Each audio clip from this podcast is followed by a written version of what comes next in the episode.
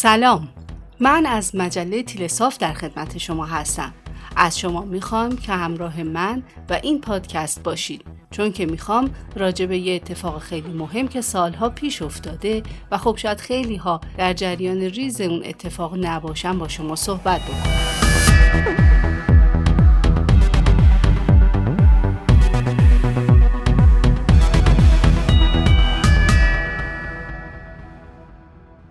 در مورد انفجار مهیبی که در چرنوبیل افتاد سال 1986 می‌خوام با شما صحبت بکنم. اون زمان که این اتفاق افتاد من خودم یک کودک بودم و زیاد خوب دانایی این قضیه رو نداشتم که برم پیگیری بکنم تا دلایلش رو بفهمم. اما با توجه به اون خبرهایی که گفته می‌شد توی رسانه ها من می‌دونستم که یه اتفاق خیلی مهمی افتاده چون تیتر تمام خبرها شده بود. سالها گذشت تا اینکه توی این سن دلم می‌خواست که برم پیگیری بکنم و دلایل این انفجار چرنوبیل رو بفهمم و اینکه بعد از این انفجار چه اتفاقاتی افتاد چجوری تونستم اون رو کنترل بکنن. حالا می‌خوام این اطلاعات رو در اختیار شما هم بگذارم.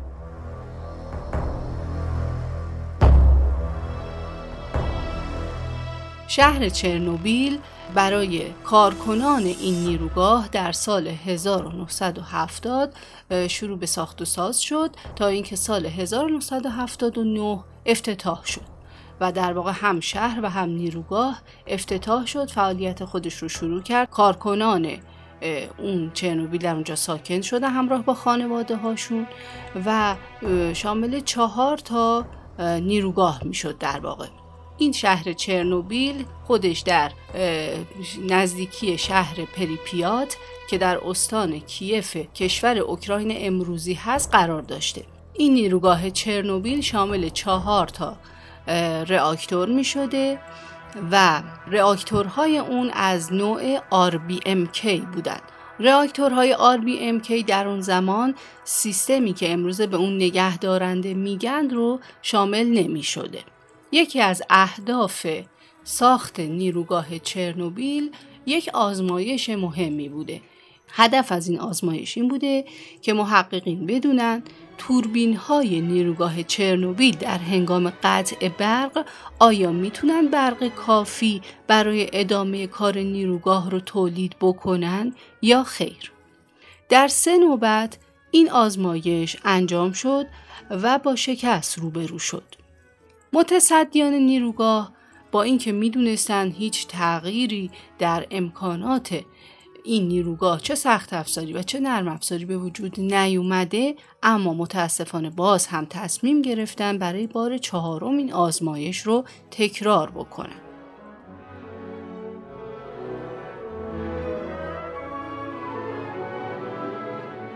خب حالا بهتر هست که بریم به همون شبی که این اتفاق و این انفجار رخ داد و علتش رو بررسی بکنیم.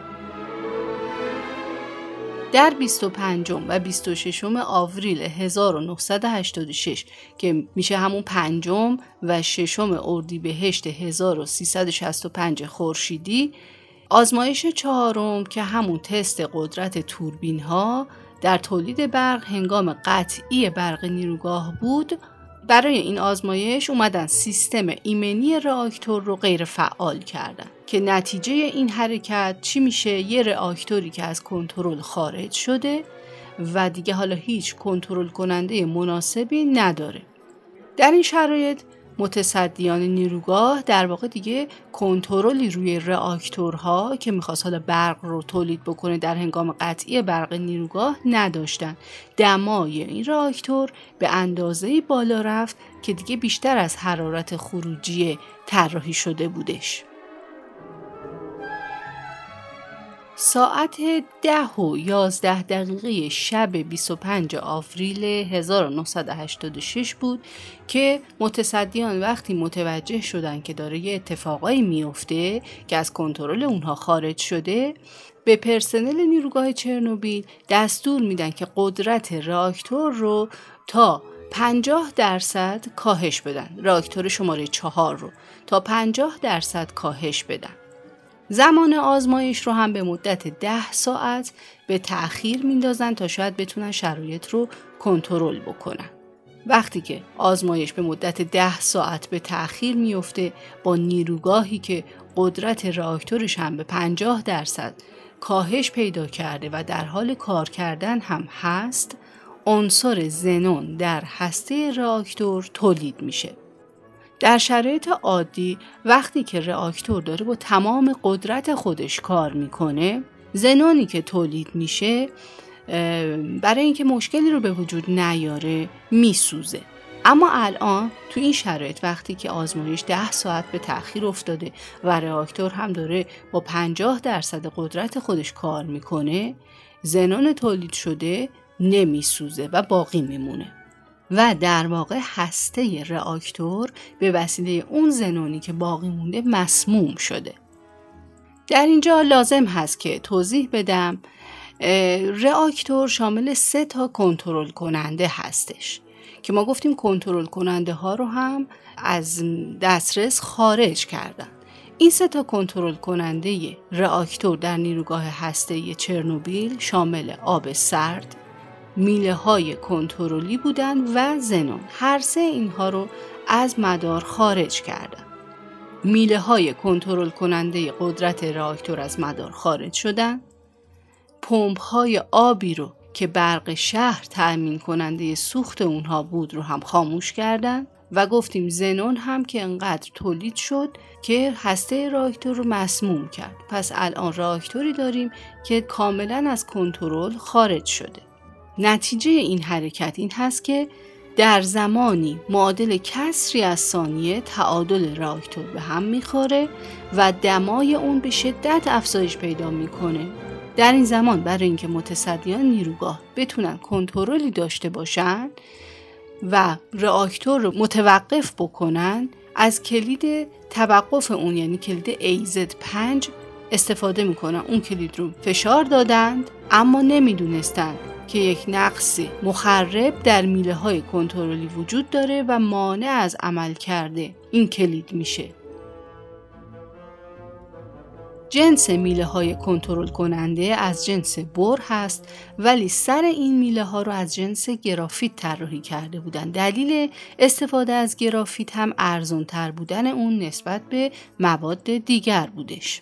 گرافیت در دمای بالا باعث افزایش عملکرد راکتور میشه بعد از اینکه کلید توقف راکتور یا همون AZ5 رو فشردند اولین چیزی که وارد هسته راکتور میشه سر گرافیتی میله های کنترل کننده بوده که باعث افزایش دما و شعله ورتر شدن فعل و انفعالات داخل راکتور می شده.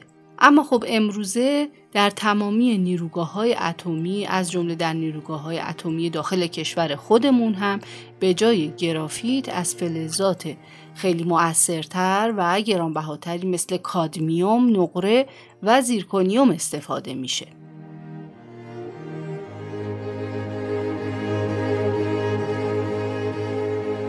اولین انفجار در چه زمانی رخ میده؟ در ساعت 1 و 23 دقیقه 26 آوریل 1986 انفجار اول رخ میده و باعث میشه که پوشش هزار تونی فولادی بالای راکتور از جای خودش جدا بشه و این باعث میشه که راه برای خروج مقدار خیلی زیادی از بخار آب فراهم بشه و این در واقع خودش یه زمینه ای بود برای انفجار دوم. بعد از انفجار اول گرافیت که حالا به شدت گرم و گداخته شده با اکسیژن ترکیب میشه واکنش میده و انفجار دوم به وجود میاد و این باعث میشه که سقف راکتور از هم پاشیده بشه و 25 درصد از تأسیسات نیروگاه چهارم و کل هسته راکتور از بین بره. گرافیت گداخته شده مواد داغ هسته که حالا دیگه به بیرون پاشیده شدن در اثر این انفجار خودشون باعث 20 آتش سوزی جدید میشن. مردم شهر پریپیات که صدای انفجار رو می‌بینن از خونه هاشون بیرون میان و نوری که در اثر این انفجار در آسمان بوده رو مشاهده می‌کنن اما خب همه بیخبر بودن که چه اتفاقی افتاده.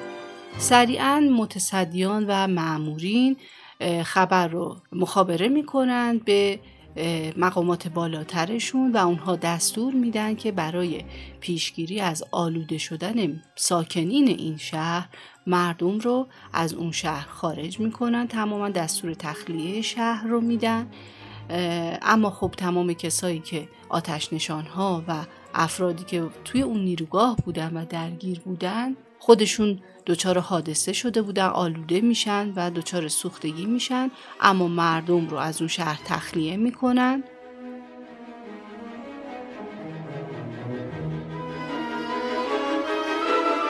اولین کشوری که هشدار این اتفاق رو مخابره کرد کشور سوئد بود که متوجه این انفجارها شده بودند که در شهر اوکراین چنین انفجاری رخ داده و بعد هم تمام ماهواره هایی که مربوط به کشورهای دیگه میشن متمرکز شدن روی این انفجار و اتفاق و دیگه مقامات شوروی سابق نتونستن این انفجار و اتفاقات رو پنهان بکنن.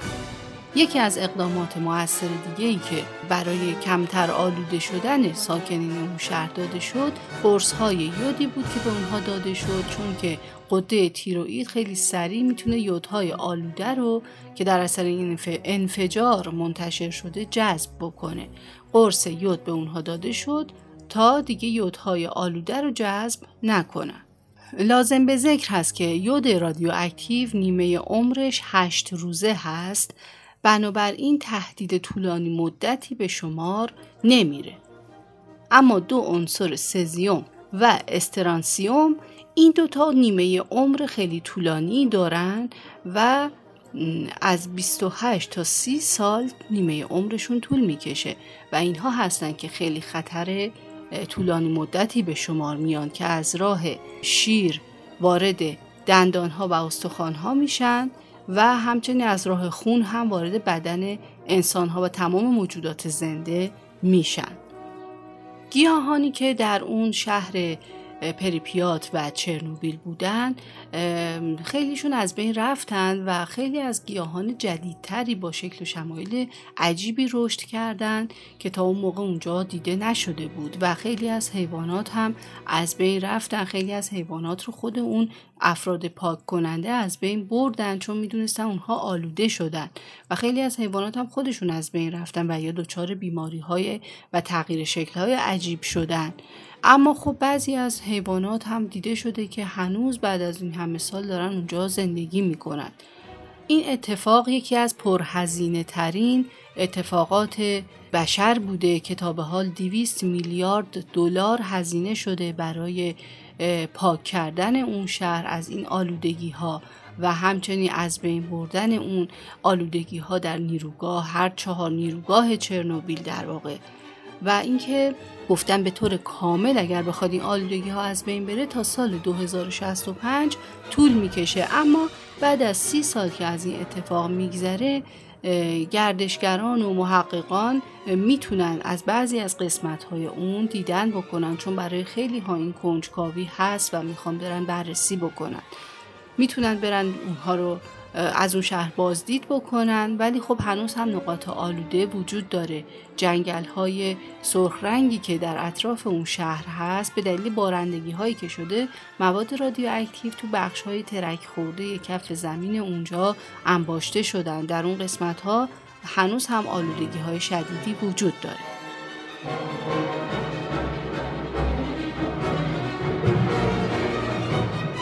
در سال 2016 گنبد محافظ راکتور چهارم نیروگاه اتمی چرنوبیل روی اون قرار گرفت.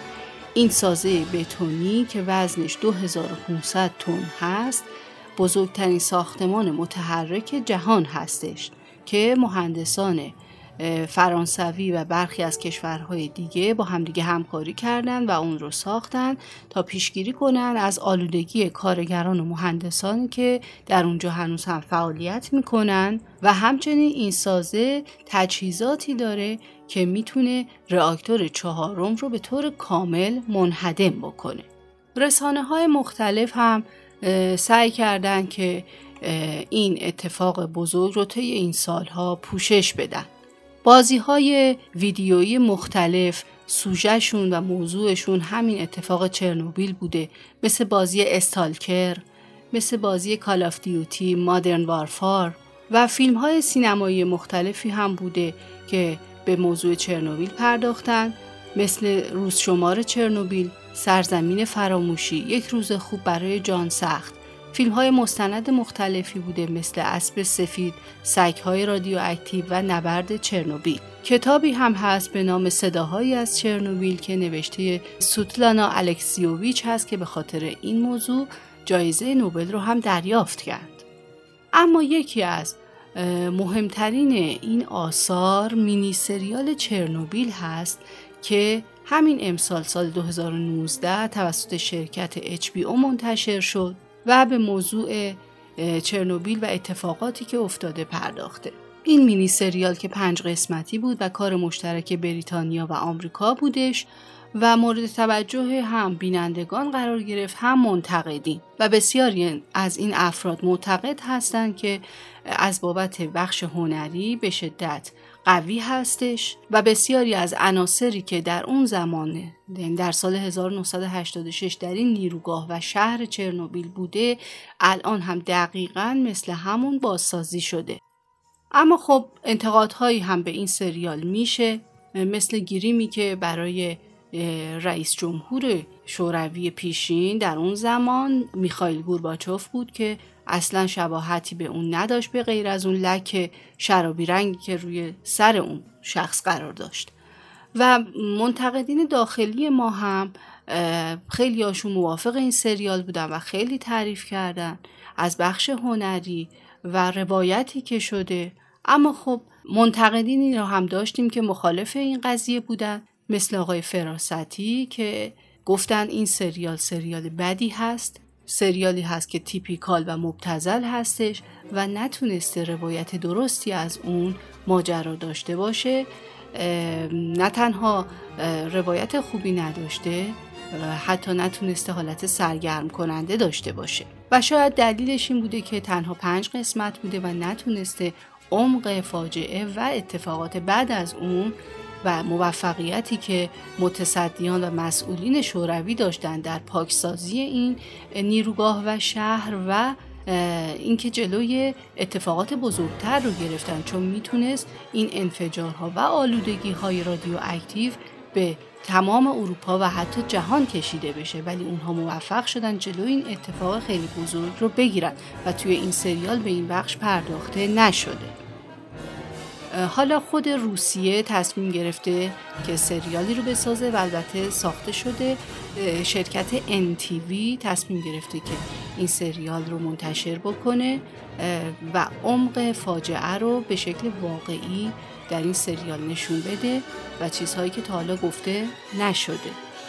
دخالت کشور آمریکا و CIA در اتفاقات اون شب و اینکه اونها آمریکا رو مقصر می‌دونن در این انفجار.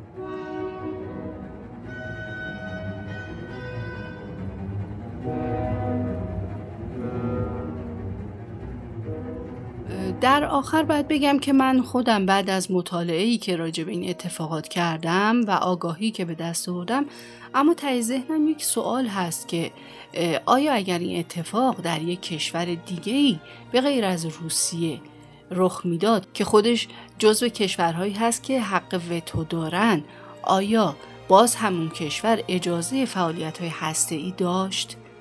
الان کشوری مثل ایران که فعالیت های داره انجام میده تحت هیچ شرایط بهش اجازه نمیدن که غنیسازی بکنه و فعالیت های هسته ای انجام بده.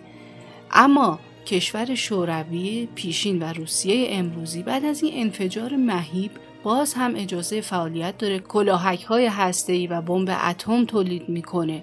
در واقع سیاست گذاری در جهان برای اتفاقات مختلف از جمله فعالیت های هسته‌ای به شدت عجیب و ناعادلانه هست. بهتره که شما هم بیشتر راجع به این موضوع فکر بکنید و از مجله تیلسافت این مقاله رو به طور کامل بخونید. بازم از همراهی شما ممنون و سپاسگزارم.